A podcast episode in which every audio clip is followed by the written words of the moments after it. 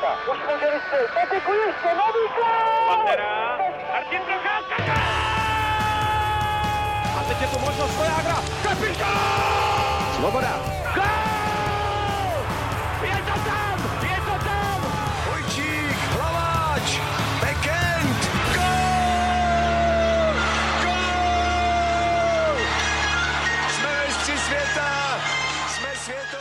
Dobrý den, vítejte u dalšího dílu Hokej Focus podcastu. Tentokrát pro vás máme speciál k nadcházejícímu světovému šampionátu na Slovensku. V úvodu se budeme věnovat českému týmu a kromě nominace zhodnotíme taky šance výběru trenéra Miloše Říhy. Můžete se těšit taky na představení hlavních favoritů a slovenského nároďáku a v neposlední řadě vám poradíme, jaké hvězdné hráče či talenty v Bratislavě a Košicích sledovat. Nejenom o těchto tématech budou diskutovat Anton Zelenko z MF Dnes, ahoj. Ahoj. A Petr Musil a Tomáš Randa z webu ČT Sport.cz. Dobrý den, ahoj. Ahoj. A od mikrofonu zdraví Ondřej Nováček. Dlouhé přípravné období skončilo a vše je už přichystáno k ostrému startu 83. mistrovství světa v ledním hokeji. Národní tým zakončil přípravu posledním turnajem Eurohockey Tour pod hlavičkou české hokejové hry s bilancí jedné výhry a dvou porážek. Jak to dohodnotíš výkony mužstva v Brně a co podle tebe ukázali o síle manšaftu? Podle mě ten turnaj ukázal uh, sílu manšaftu spíš z pohledu trenéra Říhy než diváku, protože on, jak po turnaji sám řekl, potřeboval vyřešit asi tak čtyři otazníky v sestavě, takže zkoušel hráče, rotoval uh, je sestavou, zkoušel různé kombinace, takže ve výsledku vlastně ten, uh, ten výsledek, uh, jak si řekl, Znamená to naše poslední místo, jak v tom turnaji, tak i v celém seriálu Euro Hockey Tour, ale samozřejmě tohle to není to podstatný, protože všichni se budou upínat k tomu mistrovství světa. Trenér Říha to bral jako generálku před tím šampionátem, Brankář Kuba Kovář řekl po té prohře s Rusama 1-4 poslední, že bylo vidět, že už na konci ani, ani Rusáci, ani my jsme do toho nešli naplno, protože kdyby to bylo mistrovství, tak samozřejmě za stavu 1-3 do toho šlápneme, zkusíme ještě snížit, ale ani my, ani eh, ty ruský hvězdy se do toho nějak zbytečně nehnali, protože přece jenom, i když je to jeden z turnajů Euro Hockey Tour, pořád to má takovou tu kategorii přípravy, přípravného zápasu, kor, když je to takhle před mistrovstvím světa, tak nikdo asi nechce z nějakého banálního, byť tvrdého souboje o mantinelu se zranit a, a eh, nechat se, nechat si utíct šampionát takhle v úvozovkách zbytečným způsobem. Je to tak, výkony byly hodně limitované tou rotací sestavy, zkoušely se různé složení útoků a tím trpěla i samotná hra. Viděli jsme to i hlavně na tom prvním útoku, kdy kolo Kuby Voráčka rotovali hráči a stále sledovalo nějaké ideální složení, takže hodnotit přímo ty výsledky asi nemá takový význam, jako spíš jestli ta hra něco neodhalila. A já si myslím, že jestli se něco dá vzít z toho turnaje v Brně, tak je to možná to, že budeme mít na mistrovství možná trošku problém s produktivitou, protože ačkoliv teda ta sestava se neustále točila, tak my jsme si vytvořili přesto dostatek gólích příležitostí, ale těch gólů bylo opravdu málo a když si vzpomeneme na ty jednotlivé duely, a ty branky, které padaly, tak v prvním utkání s Finskem jsme dvakrát využili dvojnásobnou početní převahu, jednou 5 na 3, po druhé na konci utkání při 6 na 4 proti Švédům střelil Dmitry Jaškin sice dva góly, druhý z dorážky nebyl uznán, ale ten první padnul od tyč a po odraze od Brusle brankáře Henrika Lundqvista a v posledním utkání s Ruskem, kde jsme měli územní převahu i dostatek šancí, tak ani z těch vyložených jsme gól nedali a prosil si jenom řepík z dorážky, takže ten výčet těch gólů je poměrně tristní. Já si beru několik skvělých přitostí, breaků, které jsme nedotáhli a pokud tohle čeští hráči nenapraví, tak budou mít na mistrovství poměrně velké problémy s těmi lepšími týmy a s těmi favority s tím můžu jenom souhlasit. No. V produktivitě samozřejmě ten problém zatím je a je to i daný tím, že hráči Senhál se teprve ještě nějakým způsobem rozehrávali, ty formace nebyly úplně v tom složení, kterým asi budou na mistrovství světa z toho pohledu, že ještě do toho zasáhne Jakub Vrána. Ale myslím si, že spíš v té defenzivě nebo i ohledně brankářů tam ten turnaj Říhovi hodně pomohl, protože si ho věřil, že, že Bartošák svou, svou úlohu zvládne úplně, úplně s přehledem. Kovář taky zachytal, řekněme, standardně a hlavně prostě uh, už v průběhu té sezóny se hledala, uh, hledalo složení obránců, obraných dvojic a tam si myslím, že už to trošku jako nějakým způsobem napo- napovědělo. Hlavně to utkání se Švédskem bylo do obrany dobré na to, že Švédi už tam měli, myslím, 15 hráčů z NHL, tak si myslím, že tam to bylo uh, v pořádku, uh, v utkání s Ruskem nějaké chyby už přišly, ale možná tu obranu ještě trošku víc rozebereme, ono se to potom projevilo i v té nominaci. Takže já si myslím, že spíš jako dozadu za tu defenzivu, tam si to trošku Říha utřídil a jinak víceméně souhlasím s tím, co jste řekli. Jestli můžu ještě k těm zápasům, tak si myslím, že to ukázalo i to, že když ten tým jede takový to kliše 60 minut, tak to jde, protože proti Švédům jsme předvedli dobrý výkon po celý zápas. 3-0 proti Finům, zaspaný začátek, dotahovali jsme prohra 2-3 těsná, s Ruskem zase rozhodla druhá třetina, kdy jsme si nechali tuším dva góly dát a byli jsme v té druhé třetině prostě výrazně horší. Takže možná je to ten klíč, který stojí právě na té obraně, kterou jsme tady uh, vychvalovali, že když, když to udržíme nějakou tu koncentrovanost a ten, ten prostě styl a nasazení po 60 minut, tak můžeme porazit i tým, kterým jsou Švédové, ty Rusové podle mě byly ještě trošku mm, na jiném levelu s těma hvězdama, s těma ofenzivníma dovednostma, ale nic jiného, než, než prostě makat těch 60 minut. Jak se často říká, nám nezbývá se. Právě po závěrečném utkání proti Rusku zveřejnil trenér Říha 25 členů nominaci na šampionát, ta ale nemusí mít konečnou podobu, ve hře je třeba příchod Radka Faxi z Dallasu. Pojďme si nyní nominaci rozebrat po jednotlivých postech a začněme v útoku. Trenerský štáb vybral 14 útočníků a hned sedmička z nich je z NHL. Petře, co říkáš na výběr hráčů ze zámoří právě v kontextu těch brněnských zápasů? Když ještě začnu Radkem Faxou, tak eh, ty první informace teď eh, nej, jako nejnovější teda eh, jsou takové, že Radek Faxa má zájem, Řeší se už asi jenom nějakým způsobem to cestování, kdy přijede, ale samozřejmě ten turnaj v Brně taky ukázal, říkali to sami trenéři, že máme trošku problém na pozici centrů, z toho pohledu, že Dominik Simon eh, tu, tu pozici nehrával v Pittsburghu eh, s Chytilem, tam do budoucna, to jsem četl, jak asi počítají na pozici centra, ale taky ji v, v sezóně u Rangers nehrál i když v té přípravě se uh, tam předvedl v, dobrém světle, takže určitě centra potřebujeme uh, jako, jako Radka Faxu, ale myslím si, že to je zase centr spíš takového defenzivního ražení. Ukázalo se to teď i v playoff NHL, kdy uh, vlastně už jsme se o tom bavili, jeho lajna vymazala první lajnu Nešvilu a byl hlavně prospěšný do obrany a mm, myslím si, že takového jako prvního centra Eh, který bude tvořit tu hru, eh, tak eh, tam ještě, tam, tam to ještě prostě nemáme a očekávám vůbec od útočníků, kteří posílili tým z NHL ještě víc. Myslím si, že Ondřej Palát ještě má Uh, taky, taky kde zabrat. Myslím si, že uh, snad jenom s výjimkou uh, Voráčka, který mě přišel takový nejvýraznější, tak je tam prostě prostor na zlepšení a vlastně ještě Filip chytil, ten samozřejmě odehrál přípravu taky skvěle. Mě mile překvapil Dmitry Jaškin, který podle mě si těmi výkony v Brně tu nominaci vybojoval a zaslouží si ji, přestože v sezóně nehrál ve Washingtonu a kolikrát seděl na tribuně, tak eh, v Brně hýřil aktivitou, přidal ten, řekl bych, eh, podstatný element eh, tvrdosti, srážek se soupeři, případně nějaké ty šarvátky, to, co u těch dalších hráčů trošku chybí, protože přece jenom ten výběr hráčů z NHL je spíš toho technického ražení a právě hned eh, v těch prvních zápasech eh, se utvořil ten zajímavý útok. Eh, Palát chytil Jaškin, který si myslím, že by mohl vydržet pod celou dobou turnaje a tak ten druhý útok je už podle mě vyřešený a myslím si, že si dobře sedli tito hráči. Coach Říha mm, si jejich kooperaci pochvaloval a myslím si, že tady se nic měnit nebude.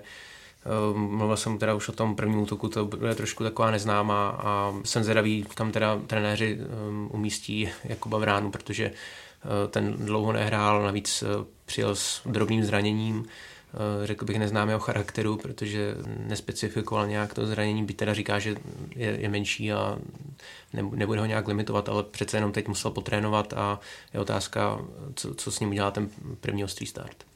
Souhlasím s tím, že asi nejpříjemnějším překvapením těch brněnských her byl Dmitrij Jaškin, který vlastně před tím turnajem řekl, že jelikož ve Washingtonu nedostával tolik prostoru, kolik se představoval, nebyla to zkrátka povedená sezóna v jeho podání, tak o to naštvanější přijel do Brna, měl chuť uh, se předvíst, taky to předved, v každém zápase lítal po ledě, bojoval, vybojovával Pukio Mantinelu, Uh, takže si myslím, že pokud v tomhle tom vydrží i na mistrovství světa, tak, tak bude jeden z našich nejvýraznějších útočníků. Taky se mi líbil Dominik Simon, kterýho jsme tady zmínili, taky přišel mi aktivní na to, že to není, uh, sice hraje s Crosbym v Pittsburghu, ale není to z takových těch top hráčů, který si český fanoušek vzpomene, když se řekne NHL, každý řekne Hertla Pastrňáka, ale i ten Simon ukázal, že prostě ten flag v Pittsburghu si zasloužil. Takže na tyhle ty, uh, se těším trošku zklamáním. Pro mě byl možná Honza Kovář, od kterého se ale po téhle sezóně zase až tolik jako třeba loni nebo předloni nečekalo.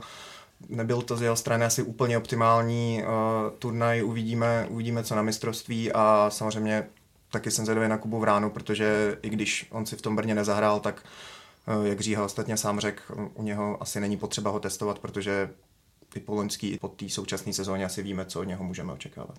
Ještě jenom doplním podle posledních zpráv z díště uh, mistrovství uh, jsme se tady teď bavili, Vrána by mohl prý být uh, asi ve druhé formaci s Kovářem a s Palátem, takže možná by se trošku narušilo. To spojení chytil, Jaškin by, by zůstalo, ale mm, prý takhle teď trénovali ty útočné formace, takže, takže Vrána, Kovář, Palát a možná by to mohlo pozvednout trochu i hru Kováře, když by dostal na křídla a Paláta s Vránou opravdu dvě kvalitní, kvalitní křídla, takže mm, uvidíme, necháme se překvapit. A ještě jenom takový závěrečný dovětek, eh, po té, co San Jose porazilo v sedmém utkání Colorado, mm. tak eh, už český tým nemůže počítat eh, s účastí Tomáše Hertla. A když se ještě vrátím k Radku Faxovi, tak pokud by skutečně přijel, tak by byl, počítáme rady na druhý, možná spíš až třetí zápas. Já bych řekl, že až, až později, že ten první zápas to se asi ani nedá stihnout a je otázka, jestli trenéři mu třeba nedají nějaký čas na rozehrání na tom větším hřišti, eh, nějaký společný trénink a přece jenom ta základní skupina je poměrně dlouhá a předpokládám, že by třeba nastoupil až na ten třetí zápas proti Rusku. Na druhou stranu ještě k těm Hertlovi a z Bostonu Pastrňákovi s Krejčím. Není to tak, že kdyby oni tu sérii finále konference zvládli za čtyři zápasy třeba, by stihli přijet ještě před koncem základní části, ne? Teoreticky. Takže kolikrát se dřív stávalo, že někdo přijel při čtvrtfinále když si pamatuju, Zbigněk Michálek dokonce zasáhl poprvé až v souboji o bronz do turnaje, takže si myslím, že ani samozřejmě nedá se očekávat, že to bylo 4-0 ty série, ale teoretický rovině si myslím, že to možný ještě uh, jejich příjezd je, pokud samozřejmě trenér Říha jim podrží to místo, sestavě. Hmm, on ten šampionát je vlastně ty termínově, myslím, trochu posunutý. Asi tak o týden uh, no, no, takže to jako by vycházelo, ale už eh, právě zazněly takové zprávy, že, že Krejči a Pastrňák eh, nepřijedou. A jak už jsem zmiňoval v předchozím podcastu, kdo ví, jak je to s Pastrňákem, kdo ví, jak ten palec, jestli ho limituje nebo ne. Takže na to bych moc nesázel i z toho hlediska toho zdravotního stavu, ale uvidíme, no. Evropskou polovinu útoku reprezentují Hanzel Řepík a Tomáš Zohorna z KHL, dále dvojice Tomášek a Hinek Zohorna z Finska, jediný švýcarský zástupce Dominik Kubalík a z tuzemské extraligy Jan Kovář z Plzně. Tome, dá se mluvit o nějakém překvapení v nominaci? Možná eh, Tonda už trošku naznačil tu formu eh, Jana Kováře, která nebyla příliš oslnivá eh, v těch brněnských zápasech. Nakonec v nominaci je společně s Robinem Hanslem, docela se spekulovalo o těchto dvou hráčích, kteří právě jsou na tom postu centra nebo centru ale uh, myslím si, že v tom týmu jsou eh, právem přece jenom ty zkušenosti na Kováře jsou určitě budou hodit, pokud bude hrát v nějakém třeba třetím útoku s mladšími hráči. Jestli se můžeme bavit o nějakém menším překvapení, tak je to možná David Tomášek, se kterým se možná na začátku sezóny vůbec nepočítalo, ale myslím si, že je dobře, že byl povolán nebo respektive dostal nominaci na šampionát, protože je potřeba ty mladší hráče obehrávat nejenom na těch turnajích Eurohockey Tour, ale právě na těch velkých akcích. A myslím si, že eh, u něho je vidět uh, progres, podobně jako u Chytila, jsou to stále mladí hráči, kteří si myslím, že by mohli být v budoucnu právoplatnými členy reprezentačního kádru. Takže jestli nějaké menší překvapení, tak David Tomášek, jinak útočníci jako Kubalík, který v mých očích je opravdu tím stěžením útočníkem pro český tým z Evropy, Eh, tak pak je tam i Řepík, který podle mě tak trošku typologicky nahradil Milana Gulaše, kterému znovu nevyšel ten šampionát. Eh, je to fakt eh, smůla a myslím si, že už se to asi nějakým způsobem nezlomí. A podle mě i po zásluze jsou oba bratři Zohornové, jak Tomáš, tak Jinek eh, na šampionátu, protože v průběhu sezóny ukazovali, že můžou být tou dvojicí, eh, vhodnou dvojicí do oslabení říkali jsme to v průběhu sezóny v minulých podcastech, eh, že si umí vyhovět eh, a spekulovali jsme právě nad tím, jestli by třeba nemohli dostat na šampionátu nějakou roli ve třetí, ve čtvrté formaci, spíše to, řekněme, defenzivnějšího charakteru, ale mm, oni jsou dobří i dopředu, takže eh, umí zautočit i v tom oslabení, takže ta evropská část nominace je podle mě v pořádku. Co se týče Robina Hanzla, jsem celkem jeho zastáncem, když hodně lidí taky se divilo, jestli má v té sestavě místo nebo ne. Na druhou stranu on hrál ve Spartaku Moskva hodně dlouho prvního centra, když hráli v prvním kole playoff KHL proti Petrohradu, který všichni pasují, no, pasovali na uh, jednoho z hlavních favoritů, tak je potrápili, vedli 2-0 nad nima v sérii, nakonec prohráli. Ale samozřejmě největší překvapení v nominaci asi je Tomášek. Uh, jak jsme tady zmínili, je mladý a i sám Říha řekl, že uh, v něm vidí tu dravost, uh, rychlost, chce tam to mládí mít a i když u Tomáška je samozřejmě otazník, jestli si vůbec na mistrovství nakonec zahraje, tak si myslím, že z, z pohledu toho omlazování kádru je pozitivní zpráva, že tam je on místo například Martina Zaťoviče, který samozřejmě byl na stejné pozici, ale Říha přiznal, že ho postavil před věc, že ať se rozhodne, jestli chce být tím 13. útočníkem nebo ne. Zaťovič s ohledem na svůj věk řekl, že v tom případě dá šanci mladým, že on se připraví radši pořádně na další sezónu a je podle mě fér, že se takhle k tomu postavili otevřeně. Těží z toho Tomášek, který se podívá na mistrovství světa, třeba do jednoho, dvou zápasů zasáhne a, a budeme mít vlastně na reprezentační úrovni u jednoho připraveného hráče víc, než, než kdybychom měli v případě, kdyby tam byl nějaký veterán, který třeba za rok už hrát nebude. Podívejme se do obrany. Ve vyvolené osmici beku je kvarteto hráčů ze zámoří a čtyři z Evropy, takže taky zde můžeme mluvit o hráčské paritě. Je to, Tondo, podle tebe souběh okolností, anebo vidíš ve výběru nějaký záměr, například ve složení obraných dvojic?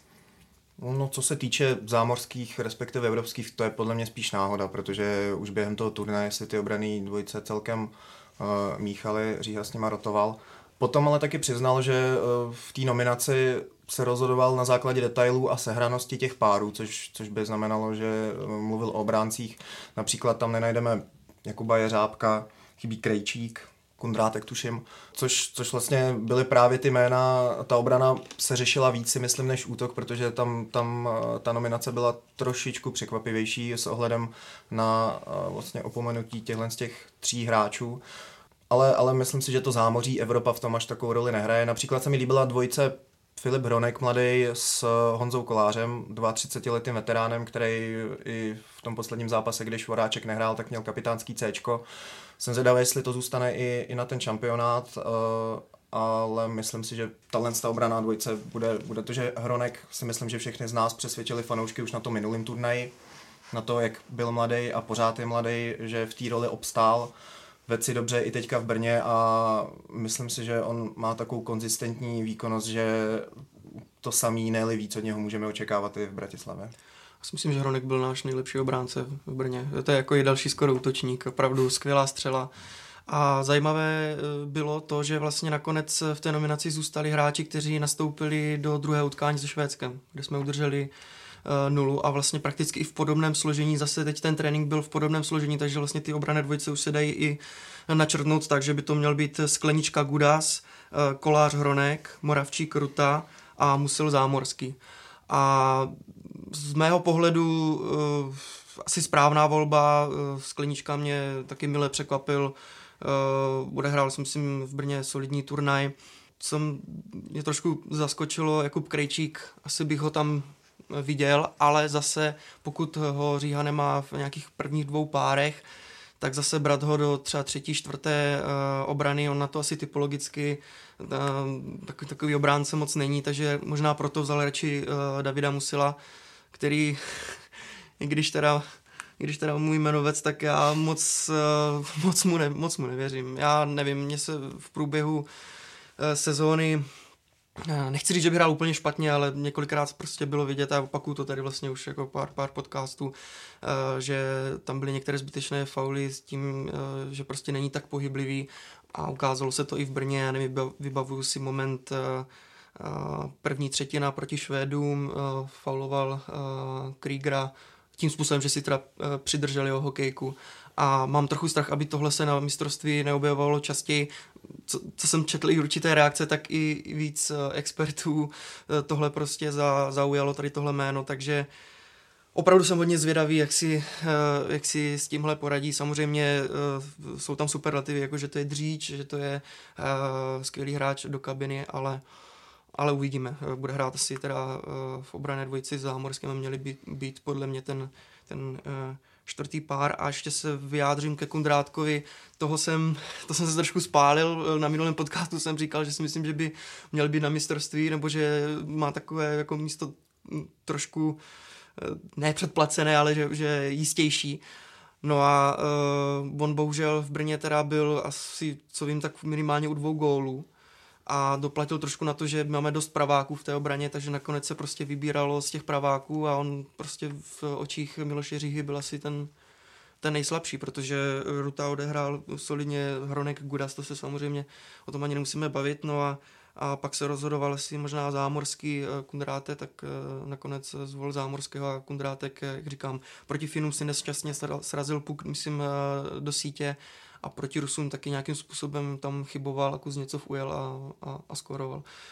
Takže takhle si nakonec vysvětluju eh, tu nominaci v obraně. Už tady padla nějaká jména, ty naposled eh, si zmínil Kundrátka. Je tam ještě nějaké jméno, které vás překvapilo, ať už v nominaci je, anebo tam chybí? Eh, já navážu na Tondu, protože podobnou myšlenku jsem měl taky s, se Zaťovičem a s Tomáškem. Eh, právě eh, já taky kvituju tady to rozhodnutí zkušeného Zaťoviče, který hm, přece jenom svým způsobem uvolnil místo mladšímu. Jinak Vlastně v posledním podcastu jsme naznačovali to narušení nebo zboření té budované kostry týmu v průběhu sezóny tím přívalem hráčů z NHL. Eh, takže v tomhle smyslu je to trošku překvapení na to konto, jak, jak se ten tým na začátku sezóny budoval, jak se prezentoval, že, že, se, že se bude budovat. Eh, na druhou stranu ale musím zase říct, že tato změna eh, směrem právě k tomu mladšímu týmu, mladšímu kádru, prostor pro české talenty, tak je určitě lepší než ta původně zamýšlená sestava s nějakým ostříleným veteránem, který by nějakým způsobem vedl tu Eh, možná i trošku starší sestavu, takže nakonec ta nominace se vykrystalizovala dobře a, a tím lepším směrem.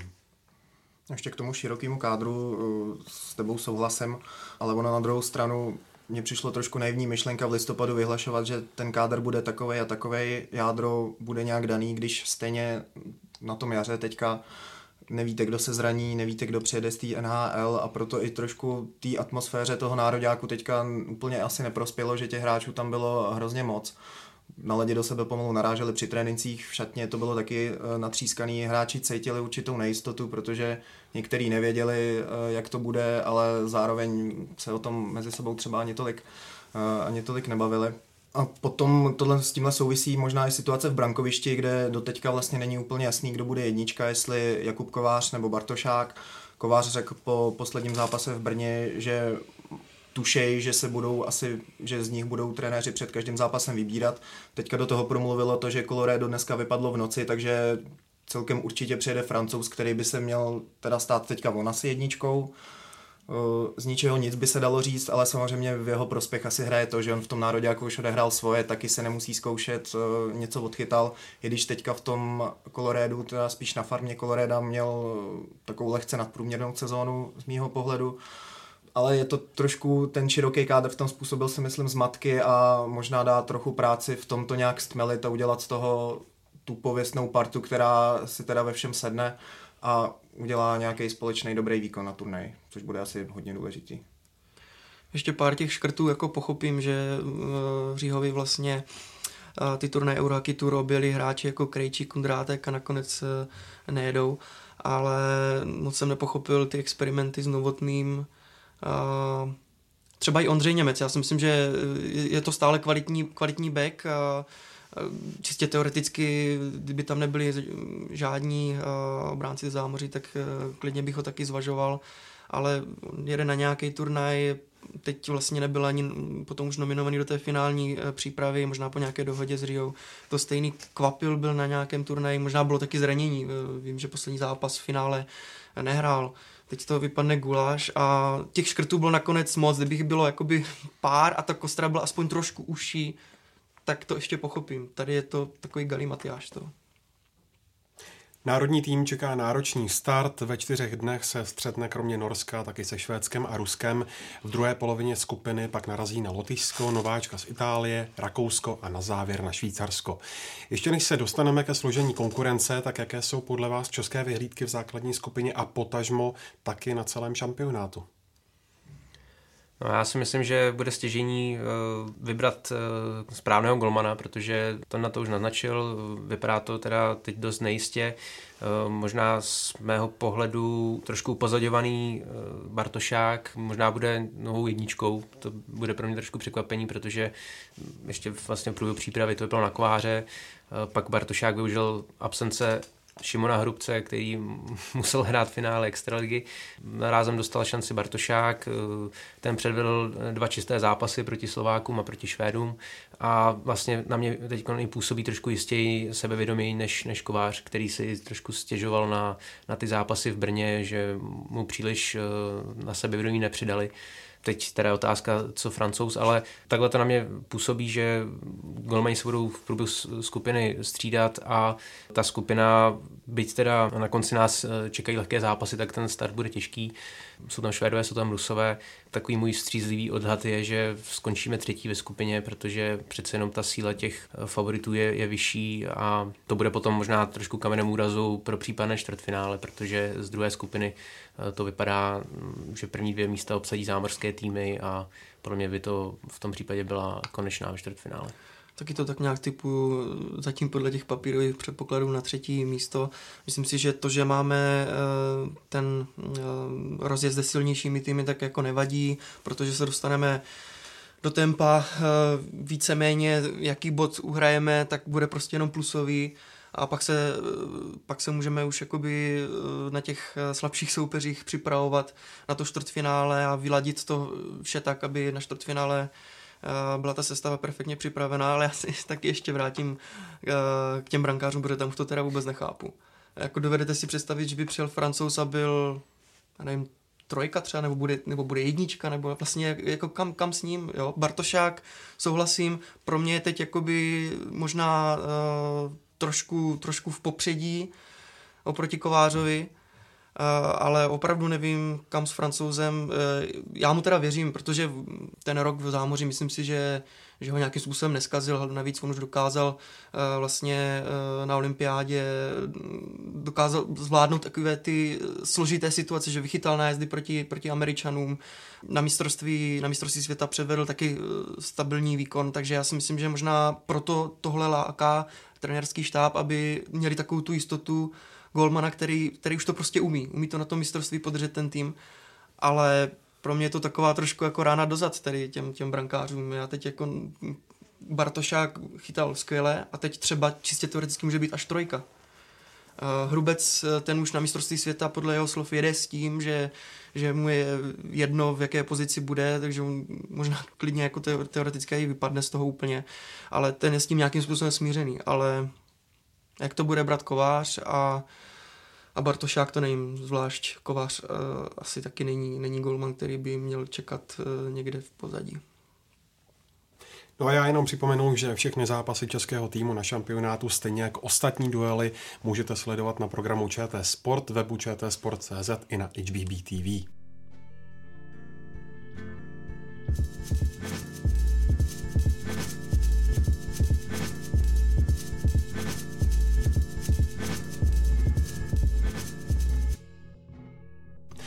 Pojďme se přesunout nyní k představení hlavních favoritů. Alespoň takzvaně na papíře vypadá podle soupisky nejlépe Rusko. Zborná se může pišnit účastí Ovečkina, Malkina, Kučerova nebo Kuzněcova.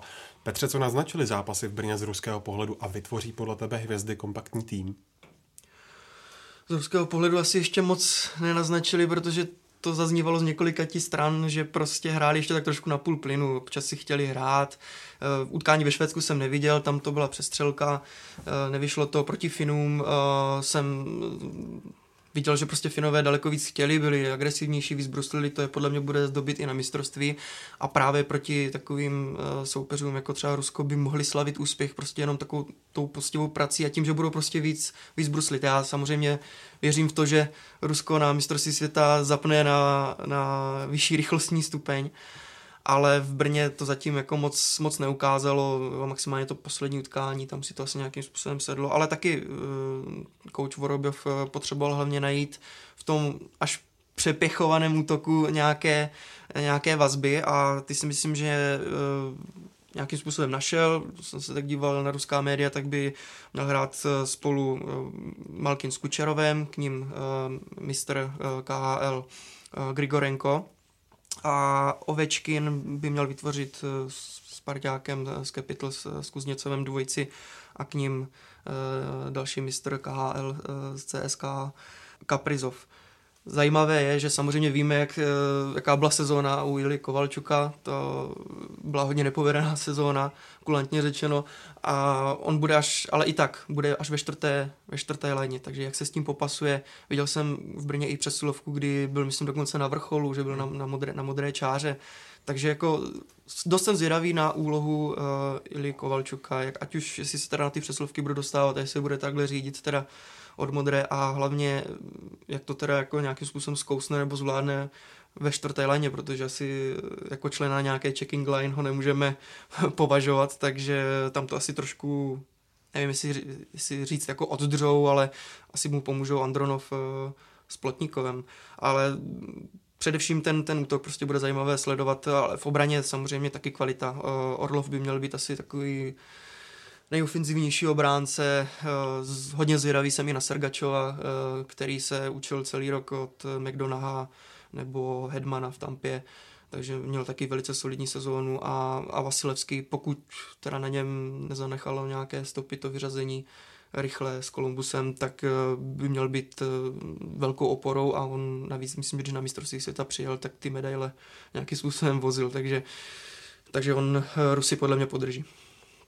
K tomu Kovalčukovi já si myslím, že po té sezóně, co on prožil teďka v Los Angeles, tak asi ani nemůže počítat s tím, že hmm. na něm postaví hmm. tu zbornou, takže si myslím, že on v téhle situaci zavře pusu a bude dělat to, co mu trenér Volebel řekne v prospěch celého týmu, protože si myslím, že i ta celá sborna už to je něco dřív, že se tam sjela parta hvězd a teď každý to chtěl hrát na sebe eh, a dopadlo to všelijak. Už několik let eh, ty Rusové se snaží stavět na té týmovosti, Uh, už z pohledu marketingu mají uh, to Red Machine všude napsáno, rudá mašina, všude to profanujou, uh, měli film o tom, nebo kdo ví co, každopádně se snaží to stavět na té týmovosti, protože zjistili, že když hrajou jako tým, tak mají ty zlatý medaile, jestli to bylo z olympiády, z mistrovství světa. Proto oni pro mě jsou jeden z favoritů turné, i třeba proto, že se mi líbil ten útok, jak si zmínil, washingtonský Kuzněcov s Ovečkinem a k ním Kaprizov, hlavně Kuzněcov se mi líbil hodně, v obraně za nima právě hrál často i Orlov, takže oni fakt mají tady ten sehraný trojuhelník z Capitals, eh, což taky může hrát roli Kučerov, nejproduktivnější hráč NHL za kolik? 25 let, 20 let, nebo nevím, kdy měl Jágr těch v 96. snad víc bodů za jednu hmm. sezónu. Samozřejmě i prohráli ty první dva zápasy z těch českých her, takže taky si to muselo sedat. Říkali, že ta výhra nad Českem pro ně byla důležitá, protože potřebovali nějaký impuls uh, k tomu, že, že něco dělají správně, ale zase to bylo o té pracovitosti, kterou zmiňovali, že um, se možná rozkoukávali, nevím, přiletěli tady ta washingtonská letka přiletěla nějakým speciálem do Brna, takže to taky bylo s tou aklimatizací možná všelijaký. Myslím si, že na mistrovství světa v Bratislavě pojedou na plný plyn, budou se snažit dělat maximum a bude to podle mě zajímavý. Ještě si zmínil Kučerova, na to jsem trochu zapomněl, to, eh, u toho bych eh, ještě řekl to, že vlastně mně přijde strašně podrážděný. Nevím, jak, eh, jak vám teď připadá, ale projevilo se to proti Finům. Ze čtyř vyloučení Rusů byl třikrát vyloučený stylem sekání, crosscheck, prostě frustrace, nevím, jestli se to na něm ještě projevilo z, z toho vyřazení v NHL. Eh, základní část měl fantastickou, to jak eh, prostě řídil hru Tampy eh, jako parádní, ale Rusko bude potřebovat něco podobného od něj i na mistrovství světa, protože vlastně v NHL jeden zápas stál za, za zákrok na Nutiváru, tuším. Jo, takže mně přijde, že neustále i kroutil tak si hlavou. Nepřijde mně úplně v pohodě a Rusové určitě ještě ho budou potřebovat v optimální formě. No, pro mě je trošku náladový, podobně jako Malkin. Mm. Oba jsou takový, když se jim nedaří, tak eh, dávají tu frustraci hodně najevo. No, kdo to eh, krátce skočím, jsou v jedné léně spolu, tak to jsem, to jsem zvědavý, jak, no. si, jak si se aby nebyla otrávená celá léna. A já si právě myslím, že v případě Kučerova je to právě už od playoff, kdy předvedl takový dost nechutný zákrok vůči hráči Kolumbusu, který byl v té pozici, ve které se nemohl bránit a Kučerovo přijel a vlastně narazil, ho, narazil mu hlavou na mantinel plnou silou. Takže je otázka, no, jestli, jestli se trošku uklidní. Eh, co se týče Kovalčuka, tak já si myslím, že tady trošku eh, je tam takový ten respekt eh, vůči té ruské legendě a přestože je teda ve čtvrtém útoku, tak má aspoň to kapitánské C a, a pak dostane prostor na přeslovce, ale tam si myslím, že spíš bude jako rozdávat ty puky, vlastně nabíjel Ovečkinovi párkrát, takže možná bude na tom vrcholu, ale spíš to bude jenom jako rozdávat. Já v Rusům věřím v tom smyslu, že ty první dva útoky, nebo aspoň teda ten Ovečkinův, tak eh, potáhne Rusy a myslím si, že ten uh, turnaj v Brně skutečně byl jen tak na rozehrání a uh, po té facce od, od Finska, tak uh, si myslím, že už na ten zápas proti Česku se připravili a, a nějakým podobným způsobem budou hrát na turnaji a brankář Vasilevský je skutečná extra třída, takže pokud Rusko nebude dominovat uh, v nějakými gólovými hody, tak si myslím, že budou vyhrát zejména díky brankáři Vasilevskému. Titul obhajují Švédové, kteří mohou napodobit zlatý hetrik Česka završený v roce 2001. V sestavě nechybí plejada hráčů z NHL, včetně brankáře Lundqvista, obránce Ekmana Larsona a nebo útočníka Petersona. Mají vůbec Tondo Švédové nějakou slabinu, anebo jim na zisk dalšího titulu nevěříš? Mm, abych pravdu řekl, tak úplně nevěřím, protože třeba ty Rusové mi přijdou, nebo ty americké výběry trochu lepší. Ono totiž 18 hráčů z NHL zní hrozně velkolepě, ale když se na ně podíváte, tak kromě těch hvězd, který si zmínil, plus třeba William Nylander, eh, tak to jsou takový hráči toho, řekněme, druhého sledu, čímž je nechci nějak degradovat, ale nejsou to takový ty fakt jako hvězdy, který každý pod pojmem hráč z NHL třeba očekává. Ale na druhou stranu zase mají v týmu 15 hráčů, který eh, vyhráli zlatou medaili na mistrovství světa ty zkušenější už hodně dávno, někteří eh, na některém z toho mistrovství, z těch dvou zlatých mistrovství v posledních letech. Eh, myslím si, že to bude hodně těžký pro ně útok na ten, na ten zlatý hat-trick. Nicméně, jak víme, to playoff, který se hraje na jeden zápas, je nevyspytatelný. Uvidíme, jak si poradějí bez třeba Ricarda Rakela nebo Miky Zibanejada, který loni táhli tu produktivitu týmu, letos tam nejsou, ale zase jsou tam jiní hráči, včetně těch, těch hvězd, který by to táhnout měli oba dva Larsonové v obraně. Na Nylandera jsem zvědavý, protože ten měl taky takovou zvláštní sezónu, kdy hrozně dlouho stál na hlavě, stávkoval, nakonec šel do Toronto. Hmm, třeba, třeba si to bude chtít tu sezónu adekvátně nahradit. to, co si zkrátil v základní části, tak schutí nastoupí do toho mistrovství světa. Jsem zvědavý. Podle mě to na zlato úplně nebude letos, ale nikdo nevíme, jak to skončí. Asi tak nějak můžu souhlasit. Já jako na finále eh, klidně vidím, ale uh, možná ten poslední kruček. No uvidíme, ale každopádně hlavně mají v, v brance krále Henrika. Jako, já vím, že tahle sezóna v Rangers taky nebyla úplně ideální. Uh, Georgiev mu, když tak v úzovkách řeknu, ukradnul nějakých asi 30 utkání. Lundqvist měl uh, číslama jednu z těch horších sezon, možná nejhorší v, v NHL za poslední dobu. Ale pořád je to natolik zkušený golman, že může hrát opravdu uh, velkou roli, může ten tým uklidnit a uh, na druhou stranu, ale uh, v útoku by měli teda zářit mladíci. Já jsem strašně zvědavý na Eliase Petersona, na jednoho z, z kandidátů na cenu pro nejlepšího nováčka NHL, když tu asi možná nezíská, když vidím Binningtona ze St. Louis, uvidíme. A možná by si to zasloužil za, za, za, tu práci v základní části. A bude záležet na něm, on už si i tu přesilovku řídí, prostě z toho kruhu uh, bude, bude hodně stěžejní uh, hráč a přidám se, jak se říkal, William Nylander. Tam si myslím, že to dlouhé licitování o smlouvě mu nepomohlo a i v playoff proti Bosnu se mě moc nelíbil. Některých, nebyl moc produktivní, jeden gol, dvě přihrávky a ještě nějaké chyby tam přišlo taky udělal, takže tohle je pro mě taková neznámá, jinak jako obrana je zase, zase skvělá. Právě možná díky té defenzivě, Švédsko pro mě to finále může udělat. Když to trošku odlehčím, tak uh, já Švédům nevěřím už z toho důvodu, že se nebudou hrát nájezdy ve finále. Těmi se to už nepomůžou. V případě prodloužení se bude hrát ve třech uh, do rozhodnutí, takže uh, tak jak si v těch dvou letech pomáhali těmi nájezdy, kdy nemohli zdolat Kanadu ani Švýcarsko, tak to si budou muset pomoct jinak. Já v případě Lundqvista, byť ho uznávám a oceňuji jeho, jeho kariéru, tak přece jenom si myslím, že už je trošku vidět, že už je za tím Zenitem a možná těch klíčových pasážích eh, zápasů, eh, kdy teď je to hodně do, do rychlosti v tom hokeji, eh, góly padají po různých tečích, dorážkách, tak si myslím, že přece jenom už by nemusel tolik stíhat a i ta sezona byla taková průměrná, takže možná, že v minulosti on uměl zamknout branku skutečně a byl tou hlavní postavou toho týmu, na kterého se dalo spolehnout, tak letos si myslím, že prostě už to není ten, ten starý Henrik. No. Ještě k tomu Eliasi Petersonovi, jak si Petře zmínil, tak na to se osobně těším hodně, protože to, co on předváděl občas za góly a akce v NHL, tak na nováčka slušný, tak jsem zvědavý, jestli něco podobného si vystřihne i na mistrovství.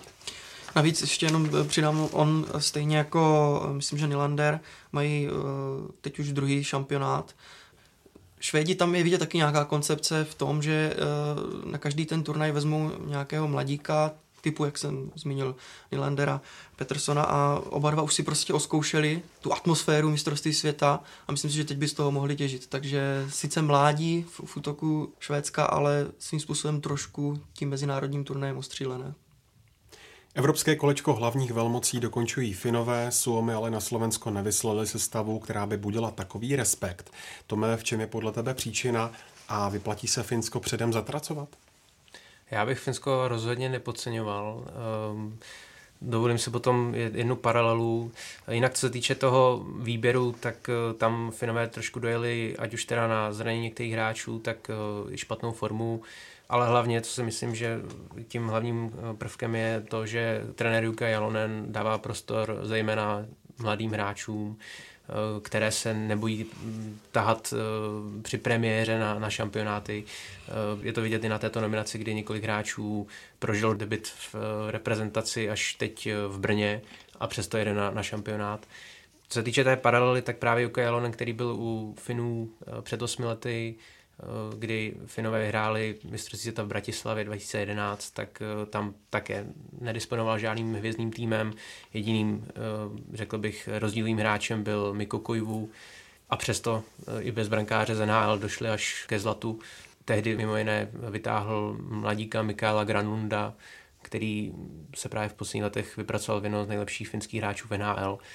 Letos je to Kápo Kako, který zářil už eh, na dvacítkách, o něm jsme mluvili už minule. A jinak bych určitě vypíchl ještě eh, obránce Henryho Yokiharua, eh, který v budoucnu by mohl dostat slušnou příležitost v Chicagu a, a převzít tu vůči roli v té už stárnoucí obraně Black Hawks. Um, takže Finové, byť teda ten tým není hvězdný, budou se přesto opírat o, o ten svůj poctivý hokej, trpělivou hru, skvělé bruslení, perfektní obrana středního pásma, nebudou se moc hnát do útoku, ale oni, oni umí prostě vyhrát tímhle stylem. Ukázali to i v Brně proti nám, kdy se do mnoha šancí prakticky nedostali, ale když už, když už jí měli, tak ji dokázali využít. Takže umí hrát i s těmi silnými soupeři. Eh, určitě bych je nepodceňoval. No. No, vedu si představit prostě, já už jsem to i trošku zmínil, že, že na mistrovství světa třeba v nějakém utkání si s, s něma Rusové můžou vylámat zuby. Přesně, jak si to popsal, to bych jenom opakoval, ale ten, ten styl, který oni budou produkovat, tak bude podle mě strašně nepříjemný. Možná ani Američanům třeba nemusí, nemusí sedět. Když to minulý rok byli trochu v pozici jako s Ahem a Staravejnenem, že byli jako trochu víc v té pozici v těch favoritů, tak teď budou nepříjemný takový i černý kůň asi toho turnaje, podle mě. Mě to trošku připomnělo ty americké týmy z minulých let, kdy vždycky tam bylo plno hráčů z univerzit a člověk se podíval na soupisku, pulku z toho neznal, nevěděl, co to je za hráče. Teď na, i na té finský, každý by asi čekal pár nějakých velkých men, ale Aho Terevejnen hrajou playoff, nejsou tam Lajné, není tam třeba Barkov, uh, jsou tam prostě ty hráči z toho finského sledu, ale na druhou stranu Finové patří společně se Švédskem k těm top hokejovým školám, takže nepochybuju o tom, že moc dobře vědí, co dělají. že vybrali ty hráče, který na to mají a právě jsou pověstní tou svojí rychlostí, dravostí, což souvisí s tím mládím, takže i když ta soupiska nevypadá tak natřískaně na papíře, tak jak jsme řekli, můžou překvapit ať už je někdo podcení, anebo prostě nebudou, nebude jim sedět ten, ten finský styl, můžou určitě překvapit a myslím si, že překvapí všichni, kdo od nich moc nečekají. A ještě bych uh, doplnil, že ve hře je možná Mikko Rantanen z Koloráda, který uh, měl fantastickou sezónu přes 80 bodů, byl dlouho v čele uh, produktivity celé ligy, takže to by byl skvělý přídavek a tím by šance Finska ještě vzrostly to by mohl být takový, eh, takový muž, jak si říkal vlastně 2011 Miko Kojevu, takže jedna aspoň taková persona z NHL, která by to, která by to táhla. No a teď eh, zámořské týmy. Američané bez výraznějších změn oproti loňskému šampionátu jedou na Slovensko s velkým sebevědomím a s cílem vylepšit bronzové umístění z Dánska. Na koho se z týmu Spojených států zaměřit, Petře? No, já budu fandit českému týmu, ale Opravdu. hned, hned, no jasně, ale jako no. chci, chci říct, že hned po něm Američanům. Protože nejenom, že v minulém, minulém uh, podcastu jsem je typoval na zlato, ale ten útok, eh, který mají, tak uh, to, je, to je něco neskutečného. Je tam vidět právě, už jsme na to trošku narazili, že občas uh, povolávali hráče uh, z univerzity, uh, doplněné o pár hráčů, kteří měli třeba takovou jako neúspěšnou základní část v NHL a chtěli si spravit chuť na mistrovství světa. Ale teď pod uh, Jeffem Blešilem uh, je, vidět, uh, je vidět koncepce a je vidět taková koncepce, že třeba Johnny Goodrow jede na, na třetí šampionát v řadě, stejně jako Dylan Larkin, což je, což je vlastně svěřenec Blešila z Detroitu.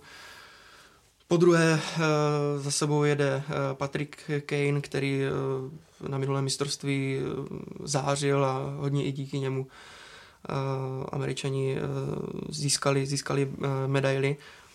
Na to světové zlato čekají hodně dlouho a myslím si, že teď mají tak našlapaný, našlapaný tým, že klidně na to vyhrát mistrovství světa mají.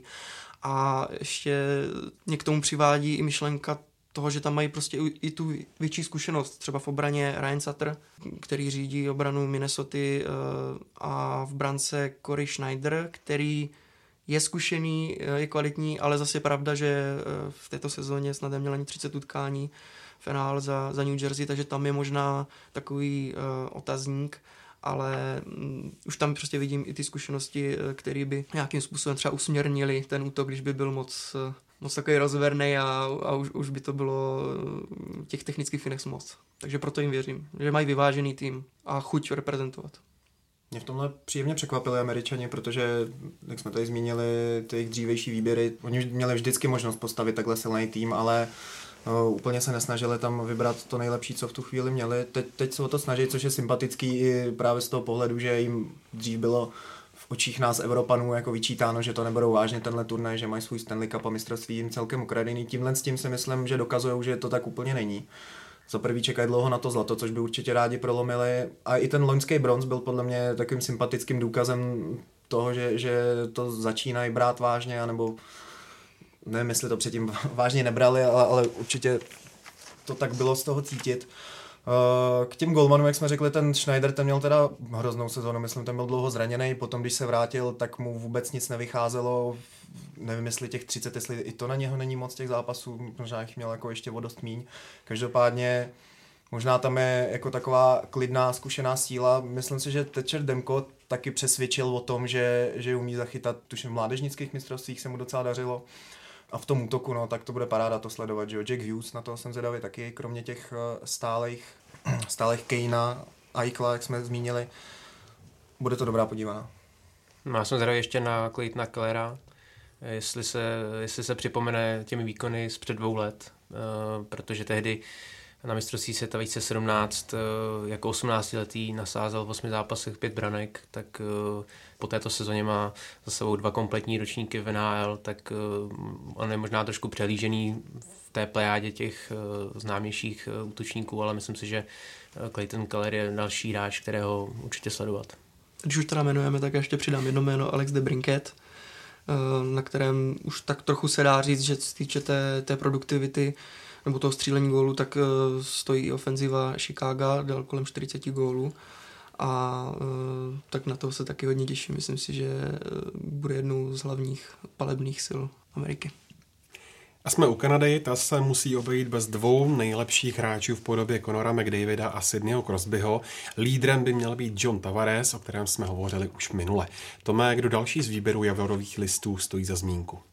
No mě zaujalo při pohledu na kanadskou nominaci to, že ta kostra týmu je de facto z loňského nováčka Las Vegas, kdy vlastně v útoku eh, je skvělý kanonír Mark Stone. Eh, ten potvrzuje, že patří k těm nejlepším střelcům v NHL. Eh, po páté v řadě překonal hranici 20 branek, letos stěl 33 gólů a hlavně zářil v playoff. Tam táhl Vegas proti San Jose v sedmi zápasech stěl 6 branek a 6 asistencí. To je parádní bilance na, na takhle krátký úsek. A doplňuje potom Jonathan Marchesold, další střelec Golden Knights a v obraně vlastně pilíř obrany rytířů Shea Theodore. Takže ta kostra Kanady je složená z, z Las Vegas a kolem jsou další skvělí hráči. Já bych určitě zmínil mladého bránce Tomase Šebota, který hrál už na loňském mistrovství. Letos eh, má za sebou skvělou sezónu. V produktivitě obránců skončil na desátém místě, přičemž eh, on byl tím nejmladším, takže do budoucna můžeme eh, sledovat jenom jeho další progres, kdy bude prostě patřit k nejproduktivnějším obráncům soutěže. A taková pikantní záležitost, řekl bych, je v brankovišti, protože tam jsou tři mladí golmani, Eh, Matt Murray, eh, Carter Hart a eh, Mackenzie Blackwood. Dohromady jim není ani 70 let, takže nejstarší je Murray, kterému bude 25. Byť teda už má dva Stanley Cupy s Pittsburghem, takže tam Kanada má skvělou možnost uh, i rotovat golmany, může chytat klidně Carter Hart, může se stříhat s Marim a potom Mary mm, bude nasazen na playoff. Uh, Kanada bude mít uh, šampionátem prověřené golmany do budoucna, takže tady je vidět ta velká základná šířka, šířka těch, těch kanadských hráčů, kdy prostě kam se šáne, tak dá se dobře vybírat, takže Kanada bude opět silná na všech pozicích, Um, já Kanadě hodně věřím a uh, myslím si, že z, uh, z USA budou nominovat uh, košické skupině. myslím, že hlavním motorem pro Kanadu bude tak trošku i očinit uh, tu loňskou ostudu, v vozovkách ostudu, kdy skončili čtvrtý, což by hodně týmu bralo. Pro Kanaděny to je opravdu hodně za očekáváním, protože každý rok jsou favoriti na zlato, mají na to postavit klidně tři, čtyři týmy, které by mohly obstát na mistrovství světa o to větší ostuda to vlastně loni byla, protože v semifinále vypadly se Švýcarama, kteří se později ukázali, že ve finále potrápili i Švédsko, takže um, tohle to si myslím, že kdyby se to nestalo, tak samozřejmě i tak budou chtít být Kanaděni nejlepší, ale tohle si myslím, ta možná trošku hořkost toho lenského krachu je požene ještě víc vpřed a ukázat, že teda my jsme Kanada, jsme zpátky. No a když jsme u té košické skupiny, tak hned na úvod Finsko-Kanada, tak koho favorizujete? Já favorizuji Kanadu, ale přece jenom je to ten první zápas otevírací a mm, byť teda, možná je to trošku kliše, ale i ten, ten přechod eh, na to větší kluziště, časový posun, eh, cestování náročnější, tak eh, Kanada se s tím bude muset trošku vypořádat a z tohohle důvodu možná Finsko bude mít určitou výhodu a Myslím si, že by to mohla být uh, pro ně výhoda v tom smyslu, že uh, je lepší dostat Kanadu hnedka na úvod, když ještě není rozehraná, než potom v průběhu turnaje. Takže já bych se nedělal, kdyby Finsko vyhrálo. No přesně, jak si říkal, já si myslím, že, že tady bude možná první překvapení, protože Finové prostě jsou sehraní z Brna a poslední zápas, já, já vím, že příprava se absolutně nemůže brát před mistrovstvím světa, ale poslední zápas Kanada, se myslím s Rakouskem, to byla nějaká přestřelka a vyhráli o dvě branky, tuším 6-4. A že to je příprava, ale přesně i ty důvody, co si říkal a, a to, co jsme změnili u Finu, tak eh, já věřím Finům. Já si myslím spíš, že vyhraje Kanada, ale je to tak pade na pade. Podle mě určitě uvidíme hodně gólů v tom prvním zápase, protože to bude přestřelka, bych řekl. Po sumáři favoritů se podívejme taky na další vybrané týmy. Začít musíme u výběru východních sousedů. Slováci se chystají na domácí šampionát po osmi letech. Hrát se bude opět v Bratislavě a Košicích. Tondo, co očekávat od organizátorů eh, nejdříve z toho pořadatelského pohledu? Tak z toho pohledu ze slovenské strany je trošku pikantní to, že Slováci nebudou hrát v Bratislavě, nýbrž v Košicích, což po oznámení vyvolalo trochu nevoli a například slovenská legenda hokejová Joško Golonka si postěžoval, že pro normálního Slováka je cesta přes celou zem hodně drahá a fanoušci se mu z recese trochu složili na jízdenku z Bratislavy do Košic. Uh, nevíme, jestli Joško Golonka dojede do Košic nebo ne. Každopádně, když to srovnáme před osmi lety, tehdy se ještě hrálo na čtyři skupiny, proto Češi i Slováci vlastně skupina A i D tehdy hráli v Bratislavě. Tentokrát Slováci udělali trošku ústupek Čechům, nechali hrát v Bratislavě, takže Češi budou mít takřka domácí šampionát, by se dalo říct. Slováci v Košicích, tam, tam je na druhou stranu pěkná stýl arena, nevím, kdy byla rekonstruovaná, každopádně je pořád, si myslím, jednou z těch nejhezčích v Evropě. Takže, takže to není žádná, žádná degradace toho hokeje, navíc Košice jsou velké město, myslím si, že naopak, kdyby se hrálo v Bratislavě, tak ty lidi z opačného konce Slovenska budou říkat, proč se nehraje jednou v Košicích, takže všem se nezavděčíte. Ale právě proto z českého pohledu, jak jsem zmínil, bude to zajímavý v tom, že to bude pro nás domácí mistrovství, podobně jak když se hrálo třeba i v Kolíně nad Rýnem, což taky nebylo úplně daleko, takže z toho můžou těžit i naši hokejisti. Ostatně v roce 2011 se našem povedlo vybojovat bronz na mistrovství, pochvalovali si tu atmosféru. Chtělo by se říct, že Slováci můžou z té domácí výhody těžit, ale oni tehdy zrovna se jim ten turnaj moc nepoved před osmi rokama vím, že v základní skupině prohráli s Němcema 3-4 tuším a potom nepostoupili ani z té osmifinálové skupiny. Navíc teďka slovenský hokej, a k tomu se asi ještě později dostaneme, neprochází úplně úspěšným obdobím, dějou se tam různý, ať už kolem Slovanu Bratislava nebo kolem svazu, nepříjemné věci se řeší spíš než ty příjemné, takže Slováci úplně v tomhle nemají lehkou výchozí pozici, ale to domácí prostředí jim to samozřejmě může v čem ulehčit. Když to trochu otočím, dokážete si představit, co by se dělo tady, kdyby Češi hráli v Ostravě? Podle mě by tady tomu nedošlo, protože právě z toho eh, pohledu, že Ostrava bude takzvaně slovenská, tak eh, pochybuji, že by český tým přesunuli do Ostravy. No. Takže já si myslím, že to by nenastalo a z tohohle pohledu podle mě organizátoři udělali dobře, že slovenský tým přesunuli do Košic a už jenom teda z toho důvodu, že pořadatelská města si vyměnili tu roli uh, proti tomu předchozímu šampionátu 2011. Takže pro mě dobře. No a co se týče vývoje slovenské reprezentace, ta nezažívá zrovna povedené období. Tome, s jakým kádrem se Slováci pokusí dostat do čtvrtfinále tentokrát a jak odhaduješ jejich šance? Slováci čekají na playoff už pět let. A myslím si, že ta, ta doba se ještě protáhne. Když Nanda mluvil o tom minulém šampionátu na Slovensku, tak eh, ten tým skutečně byl nabitý hvězdami z NHL, okolo Demitry, Mariana Hosy, Gáboríka nebo Mira Šatana. Přesto se nedostal do playoff. Letos eh, ten tým je výrazně slabší. V útoku prakticky dvě hlavní hvězdy, Tomáš Tatar a Richard Pánik Jinak je tam velká díra, eh, tým tvoří zejména hráči ze slovenské extraligy, ze slovenské ligy, z české extraligy je tam jenom Libor Hudáček, eh, trošku mě překvapilo, že se nedostalo na eh, Tomáše Marcinka Strince a Slováci se budou muset spolehat na, na brankáře Marek Čiliak, Patrik Rybár, osvědčená dvojice, která byla už na tom loňském mistrovství světa v tomhle složení. Jinak uh, skutečně Slováci budou mít velké problémy s produktivitou, bylo to vidět i v přípravě. Uh, v devíti duelech uh, snad jen dvakrát dokázali nastřílet dva a více gólů nebo možná třikrát. A měli problémy s, s, Něm, s Němci, takže skutečně ten tým hodně doplácí na, na úbytek těch kvalitních hráčů, kteří dříve působili v NHL a Slováci budou mít problém už v té základní skupině a je otázkou, jestli vůbec ehm, se poperou o to čtvrté místo. Taky nevím, kdo tam bude dávat góly. Ehm, Tatar v NHL v Montrealu trošku ožil, tam se mu jako svým způsobem dařilo 25 branek, si myslím, že solidních, ale Richard Páník podle mě byl výraznější v Chicagu. V Arizoně teď 14 branek, to, to jsou jakoby dvě hlavní opory a, a vidíte, že ty čísla nejsou úplně, úplně oslnivá.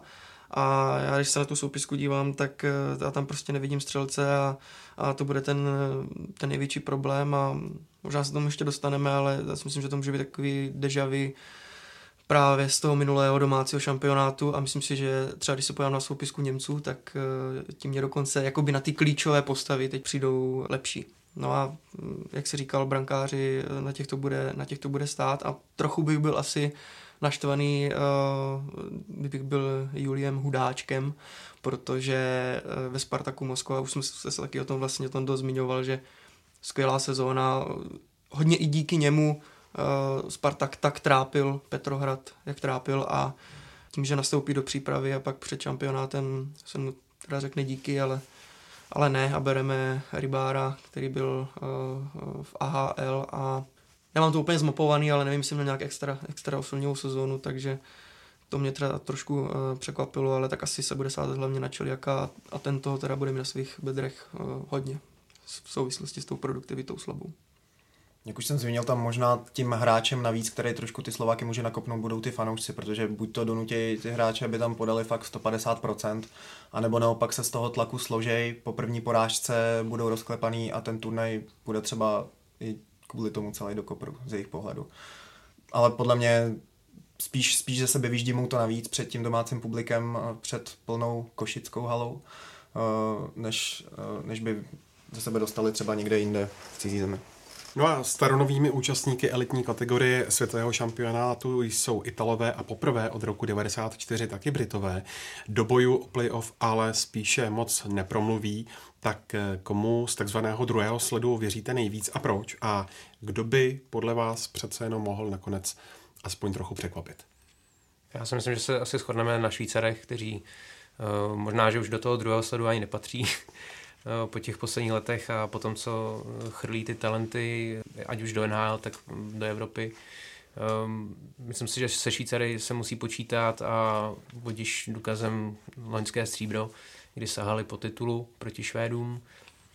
Um, jinak eh, z toho skutečně druhého sledu jsem zvědavý nejvíce na Němce právě, jak už možná naznačil Petr, protože nejenom teda, že v útoku mají Leona Dreisaitla, který letos nazbíral 105 bodů v NHL v dresu Edmontonu a nasázel 50 branek, tak eh, je tam například Dominika Hun, který se přesunul poprvé za moře a v Chicagu si vybojoval místo a měl slušnou roli v týmu.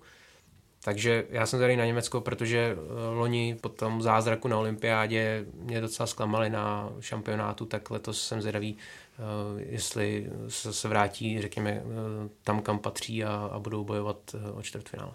No trochu si mi to vyfoukli, abych teda si zase zmínil právě ty, právě ty Němce. Jmenoval si Dreisaitla, jmenoval si Kahuna, který se taky nějakým způsobem už eh, etabloval v Chicagu. Možná jenom jediná škoda, že nejede eh, Grice, eh, kdyby měli ještě v brance takovéhohle playera, tak si myslím, že, že jsou jako jasný adept na to čtvrté místo z té, z té druhé skupiny a už i takhle bude, bude mít Slovensko s, s nima hodně problémů. Švýcary už ani do druhého sledu asi neberu, to si myslím, že to je, to je tým, který by měl jasně postoupit z naší, z naší skupiny. Ta čtyřka by tam teda měla být jasně daná, ale zvědavý jsem opravdu eh, hlavně na Němce, protože Dreisaitl měl skvělou sezónu a je s podívem, že dvojice Dreisaitl McDavid, která měla prostě dobrou sezónu, tak tak Edmonton nepomohla zase do playoff, ale to už je asi, to už je zase něco jiného. Bych to místo dvou sledů možná rozdělil na takový čtyři sledy, protože v tom posledním bych dal tady to, jak jsme zmínili, Británii, Itálii, který jako nemají podle mě šanci předvíst vůbec nic, to by byl zázrak. Potom tam jsou třeba Dánsko, Norsko, který občas nějakého favorita zaskočí, ale přece jenom pro ně maximum, když už se probojují do toho čtvrtfinále. No a pak tady máme tu dvojku, jak jste oba zmínili, kluci, eh, Švýcarsko, Německo. Němci na olympiádě ve finále v prodloužení prohráli s Rusama, eh, Švýcaři něco podobného se Švédama na mistrovství světa teď to bude možná víc o individualitách, ale myslím si, že loni dokázali, že to spíš stálo hlavně na tom systému, obzvlášť ty Švýcaři tím byli pověstní těma posledníma ročníkama, kdy fakt dodržovali to, co měli. Měli tam samozřejmě pár známých hráčů, ale všechno spočívalo v tom, že celá ta její hra šlapala jak hodinky, všechno do sebe sedělo a díky tomu eh, dokázali vyřadit Finsko, Kanadu a pak potrápili eh, ve finále Švédy. A myslím si, že to je takovým vzorem pro ty týmy, s kterými se moc nepočítá, včetně třeba nás, že i když mm, někdo se řadí v úzovkách do toho druhého sledu, tak prostě nějakou disciplínou, nějakým fakt dodržováním systému jde udělat a porazit skoro každý tým. Navíc eh, Švýcaři hm, ještě mají právě i ty individuality, kromě teda toho týmového systému. Uh, jsem zvědavý na ty tři mladíky, Kevin Fiala, Niko Hišír a Kurašev, um, mladík, který teď byl vidět hodně na dvacítkách, takže Švýcaři postupně vždycky po roce, po dvou vytáhnou skvělého talenta, kterého hnedka nasazují na, mistrovství, takže tohle je prostě cesta. Tak jo, jsme zvědaví, těšíme se. Z Hokej Focus podcastu je to všechno. Tondo, Petře a Tome, moc krát díky za vaše fundované komentáře. A díky taky vám, posluchačům, za přízeň. E, další speciály pro vás chystáme během celého světového šampionátu. No a tenhle i další díly najdete na webu čtsport.cz a rovněž taky na Soundcloudu, YouTube, Spotify a samozřejmě ve všech dalších podcastových aplikacích. Mějte se hezky.